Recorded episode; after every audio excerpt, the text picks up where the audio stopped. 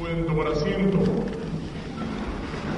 Queridos hermanos, ayer y antes de ayer mirábamos hacia el amor de Cristo por nosotros. El amor de Cristo en el corazón de Cristo, el amor de Cristo en la cruz, el amor de Cristo en la Santísima Virgen, el amor de Cristo en el sagrario y en la Eucaristía. Y decíamos que hoy vamos a pensar en nuestra respuesta a ese amor de Cristo, tomando como ejemplo de la respuesta el de la Virgen Santísima. Nos preguntábamos, ¿qué ha hecho Cristo por mí? Y sabemos cuál es la respuesta. Me amó y se entregó a la muerte por mí. Nos preguntábamos después si cada uno de nosotros tiene que hacerlo. ¿Y yo qué hice por Cristo?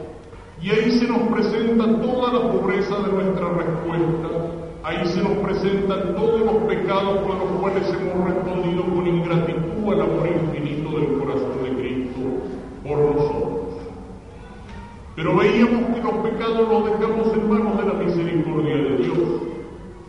Y entonces tenemos que tratar de vivir mejor nuestra vida como cristianos. Ese es el sentido y es el llamado que tienen estos días.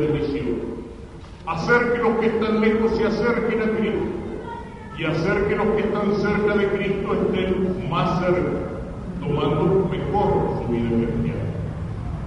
Vamos a ver la respuesta a ese amor de Cristo como modelo de mi respuesta mirando hacia la Santísima Vida. Pensemos antes un poquitito lo que la Virgen significa para nosotros cristianos y católicos. Sabemos Madre de Dios. No es Madre de la Divinidad, por supuesto. Dios existe desde siempre, desde toda la eternidad. Pero Dios en un momento quiso hacerse hombre para salvarnos del pecado y eligió venir al mundo por medio de la Santísima Virgen. Dios no necesitaba de María. Como Él había creado el mundo, también podía crearse un pueblo. Cristo podía haber aparecido de golpe en medio de la gente ya con 33 años y empezar a predicar. Dios puede hacer todo. Y sin embargo Dios, así como Dios no necesitó de un padre humano, tampoco necesitaba de una madre humana. Y sin embargo Dios quiso necesitar. No es que Él necesitara, sino que Él quiso necesitar de la Virgen Santísima. Y entonces la eligió para ser su madre. Y porque la eligió para ser su madre, la protegió de toda mancha de pecado y la hizo inmaculada. Y porque la eligió para ser su madre, la quiso virgen. Y le envió en un momento el ángel con el mensaje. Y la Virgen inclinó la cabeza y dijo, sí, que aquí la esclava del Señor. Hágase en mí según tu palabra. La Virgen se puso a las órdenes de Dios para cumplir la misión que Dios le había encomendado. Y por eso nosotros que porque es la primera colaboradora de la obra de Cristo, de la obra de la redención de Cristo. Dios la eligió para ser su madre y por eso la llenó con todas las perfecciones. Fíjense que a veces a algunos les choca, y a veces no solamente a los cristianos separados de la Iglesia Católica, los evangélicos, sino incluso a algunos católicos, ahora menos, pero hace unos años atrás había una mentalidad bastante protestante de los católicos. Ahora tenemos, gracias a Dios, sobre todo el ejemplo de un Papa que ama a la Santísima Virgen con todo su corazón y que le dice todo tuyo, todo tuyo. Pero a algunos les chocaba, ¿por qué tanto María y María y María? ¿Y por qué a Cristo por María y por qué?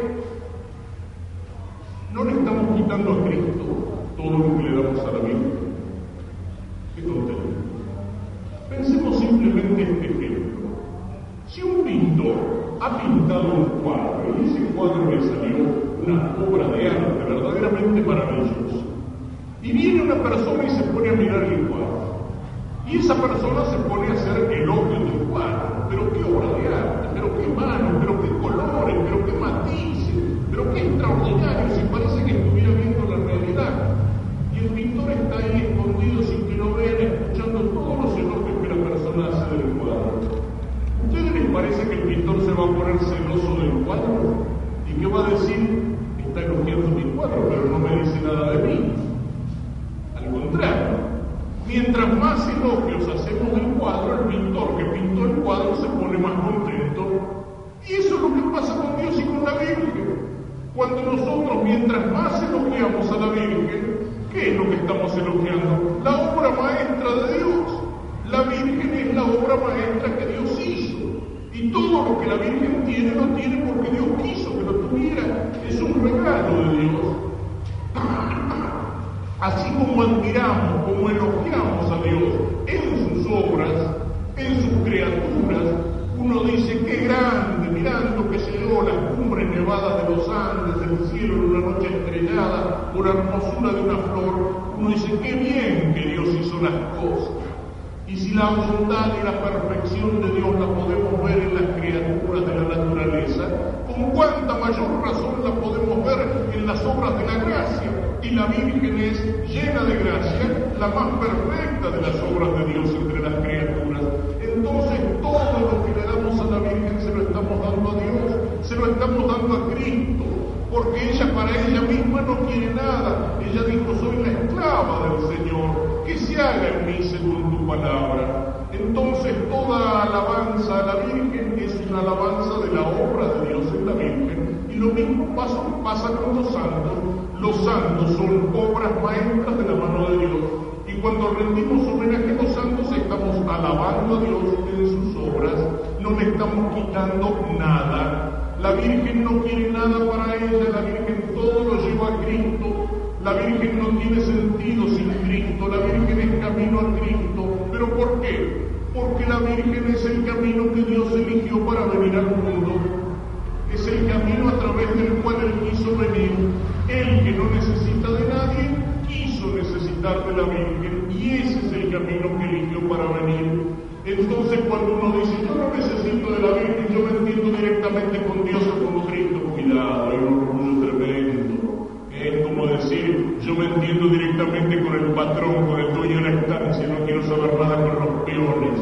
¿Cómo podemos decir nosotros que no necesitamos de María si Cristo quiso necesitar de ella? Si Cristo quiso elegirla como camino para llegar al mundo. Y cuando nosotros decimos que María es medianera, mediadora de todas las gracias, ¿qué es lo que estamos diciendo? Que Cristo nos vino por medio de María y todas las gracias que nos vienen de Dios nos con Cristo, en Cristo.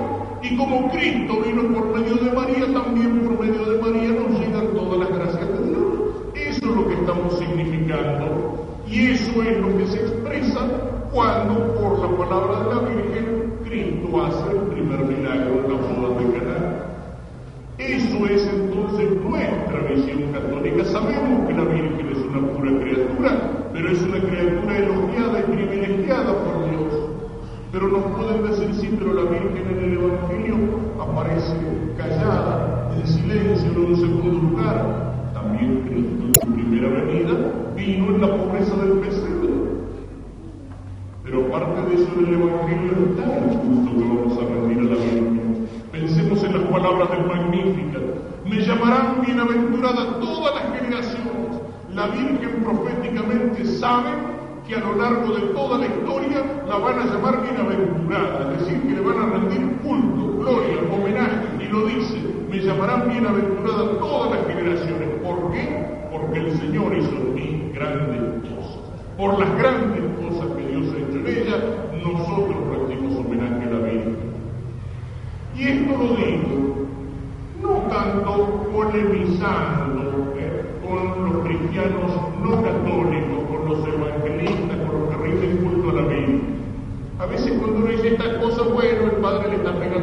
Lord.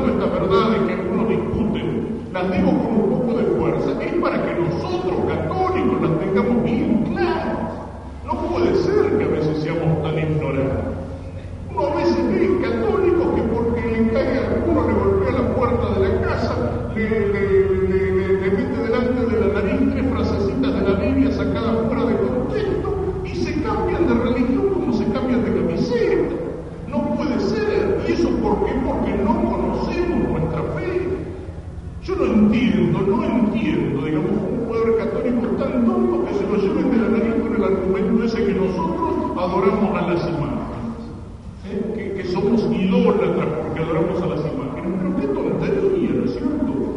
Si yo tengo una foto de mi padre que está en el cielo, de mi madre que está lejos, y yo miro esa foto y la beso, yo no soy tan tonto de confundirme a mi padre o a mi madre con un pedazo de papel. Y ninguno de nosotros se va a confundir a una persona querida con un pedazo de papel.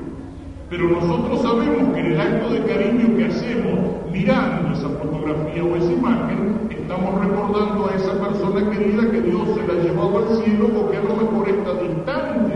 Y es un acto de amor hacia esa persona y no un acto de idolatría hacia el pedazo de papel.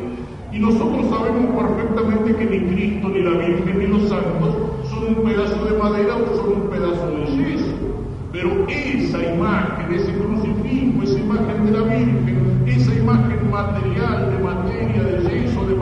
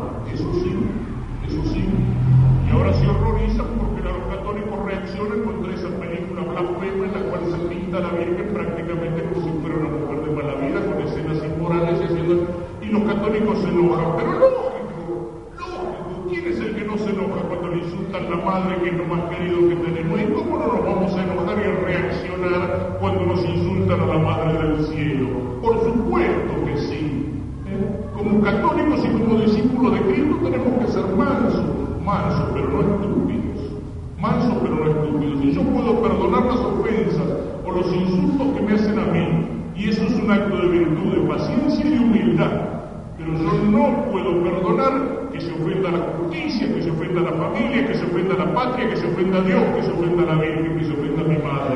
Eso no. Yo puedo perdonar la ofensa que se me hace a mí, pero no puedo permitir que basuren a mi madre ni en la tierra ni en el cielo. Y el que lo hace no es un buen hijo. Eso es otra cosa. Pero vayamos a lo principal, la respuesta de la Virgen. Y así como yo el otro día les decía, guardemos como imágenes del amor de Cristo, el corazón, la Virgen, la Eucaristía, la imagen de nuestra respuesta al amor de la Virgen que sea el Santo Rosario. ¿De qué manera el Rosario es imagen de nuestra respuesta al amor de Cristo? Una vez decía un predicador muy entusiasmado, hablando de la anunciación del ángel, ¿y qué estaba haciendo la Virgen Santísima cuando llegó el ángel Gabriel de parte de Dios? Bueno, dice, como era una muchacha piadosa, seguramente estaba rezando el rosario. Y, este, y yo recuerdo que cuando el año mariano se hacía en un colegio un concurso de dibujo, y uno de los chicos había dibujado a la Santísima Virgen de rodillas en un reclinatorio rezando el rosario delante de la imagen de la Virgen de Lucas. Y, este, y nos reímos porque nos parece ingenuidad infantil, ¿no es cierto? Y sin embargo, y sin embargo, la Virgen rezó el rosario. Guarda, no lo rezó como lo rezamos nosotros, ¿no es cierto? Con las cuentas. Pero pensemos, ¿qué es lo que pasa en el momento que viene el ángel? No sabemos qué estaba haciendo la Virgen, pero en ese momento, ¿qué pasa? Aparece el ángel Gabriel a la Virgen y le dice, Dios te salve María, llena de gracia, el Señor está contigo. Ahí la Virgen recibe la primera parte de la Ave María a vivir el primer misterio de gozo del rosario, que es la anunciación del ángel y la encarnación del Hijo de Dios. Y cuando la Virgen va a visitar a Santa Isabel, y Santa Isabel, que lleva en su seno al Bautista, inspirada por Dios, la saluda diciendo,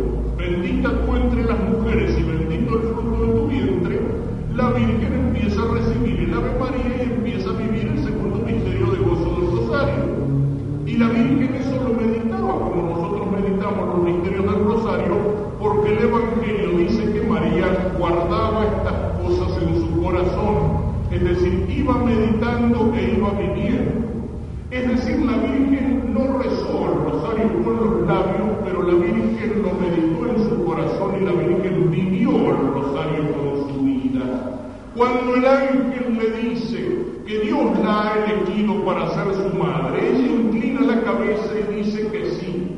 He aquí la esclava, la servidora del Señor, a tus órdenes, Señor, le dice la Virgen. Es fácil decir que sí, ¿no es cierto? Es fácil decir que sí con la lengua.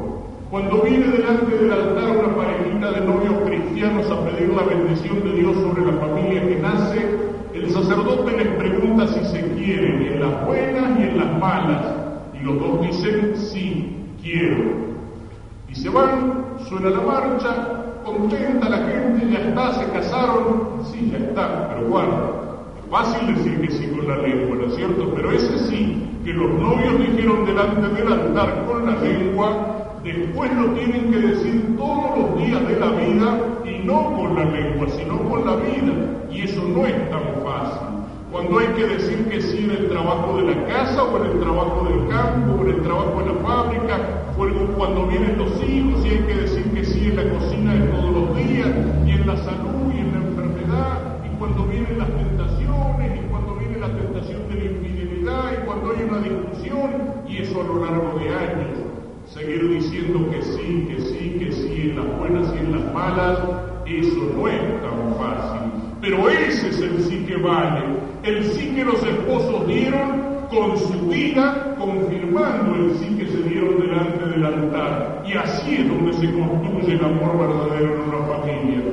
Pues bien, la Virgen Santísima le dijo a Dios que sí, pero no solamente con los labios, con la lengua, sino con la vida, porque a partir del momento de la Anunciación, la Virgen empezó a vivir para Cristo, por Cristo, toda su vida fue vivir para Cristo. Y la Virgen fue viviendo, nosotros también hemos dicho a Dios que sí.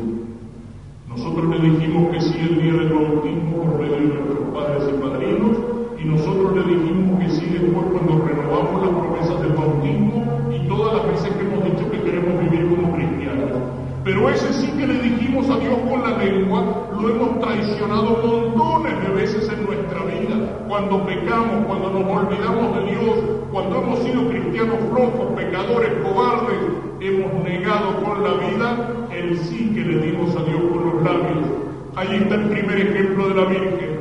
Decirle a Dios que sí, pero no solamente con la lengua, sino con la vida. Y la Virgen cuando le dijo a Dios que sí, empezó a vivir el rosario, los misterios del rosario.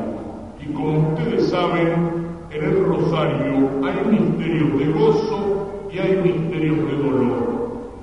La Virgen le dice a Dios que sí, y empieza a vivir los misterios de gozo. Navidad, nace el niño en el pesebre, cantan los ángeles en el cielo, gloria a Dios, pasa a los hombres, y vienen los magos y los pastores y el corazón de la Virgen se llena de alegría. Y luego cuando presentan al niño en el templo y el anciano Simeón le dice, reconoce, levanta al niño en sus brazos y dice, Señor, ya me puedes llevar de este mundo porque mis ojos han visto al Salvador. Qué alegría en el corazón de la Virgen. Pero ese gozo se va a ver empañado por la profecía del viejo que le va a decir, y a ti una espada te atravesará el corazón. En medio del gozo se hace presente el dolor. Y la Virgen va a vivir junto a Cristo no solamente los misterios de gozo, sino también los de dolor. Pensemos en el Calvario como lo hemos hecho en estos días. Cuando Cristo traicionado, condenado, abandonado, negado de todo, está muriendo en la cruz y junto a la cruz estaba María, como el otro día lo decíamos, por el dolor inmenso que tiene en su alma una madre que ve morir a su hijo clavado en la cruz, pero al mismo tiempo, como lo dice el evangelista que la vio sin aflojar, estaba de pie junto a la cruz. Y mientras todos piensan que se terminó, que se acabó, que fracasó, ella que está de pie nos está mostrando que en medio del tremendo dolor hay una chispa de esperanza en su corazón. Cuando en la tarde del Viernes Santo parece que las tinieblas han triunfado, cuando las tinieblas cubren la tierra a las tres de la tarde y parece que la luz ha sido derrotada, solo hay una luz pequeña encendida en el corazón de María que es un anuncio de la madrugada de la resurrección y del domingo. Así vivió la Virgen el sí que le dio a Dios con los labios, en la alegría del pesebre de Belén y en el dolor junto a la cruz en el Calvario en el gozo y en el dolor, en las buenas y en las malas, y así en la vida del cristiano. El otro día decíamos que algunos entienden mal la vida cristiana si piensan que ser cristiano y católico es un buen negocio con Dios. Y porque yo me porto más o menos mal y no hago de más o menos bien y no hago demasiado grandes, y me acuerdo de rezar de vez en cuando, pienso que el Señor me tiene que dar salud, dinero, amor, una buena vida de este lado y otra vida mejor del otro lado. Y eso no es lo que Cristo me prometió en el Evangelio. La vida del cristiano, como en la vida de cualquier otro hombre, es como un tiempo donde se trenzan el gozo y el dolor. En la vida del cristiano hay momentos de gozo, de paz, de alegría, de serenidad, pero en la vida del cristiano, como en la vida de cualquier otro hombre, está presente la cruz. Porque el camino hacia la gloria y hacia la resurrección es un camino que en algún momento pasa por la cruz y pasa por el Calvario. Y la cruz es la única llave capaz de abrirnos las puertas de la gloria. Y no hay vida cristiana si en algún momento no está presente la cruz. ¿Y qué es lo que importa entonces? que como la Virgen Santísima seamos capaces de decirle a Dios que sí en el gozo y en el dolor, en las buenas y en las malas, en la alegría y en la tristeza, junto al pesebre en Belén y junto a la cruz en el Calvario. Y si con la gracia de Dios somos capaces de vivir así nuestra vida cristiana, entonces vamos a poder vivir un día los misterios de gloria de la Rosario. Pero eso ya no depende eso depende de Dios. Porque la Virgen fue fiel en las buenas y en las malas, porque la Virgen estuvo junto a la cruz y no solo junto al pesebre, Cristo le fue fiel y él resucitado y ascendido a los cielos quiso llevar a la Virgen con él en cuerpo y alma junta a los cielos para que desde allí fuera reina de todas las cosas creadas.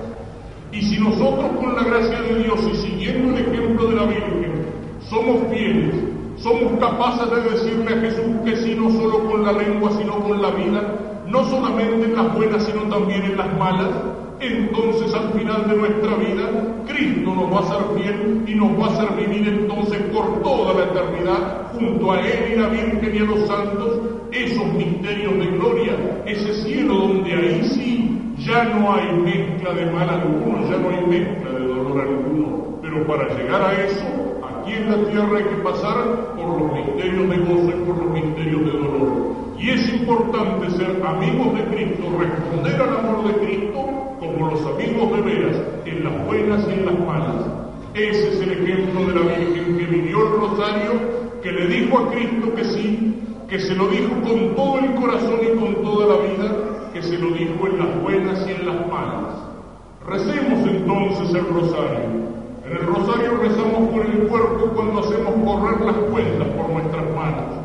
En el rosario rezamos con los labios cuando pronunciamos las palabras divinas del Padre Nuestro y de la Ave María. En el rosario rezamos con la mente y con el corazón cuando vamos meditando esos misterios que son como un resumen del Evangelio. Pero sobre todo como la Virgen Santísima, tratemos de responder al amor de Cristo rezando el rosario con toda nuestra vida, viviendo como cristianos siguiendo el ejemplo de nuestra Madre del Cielo.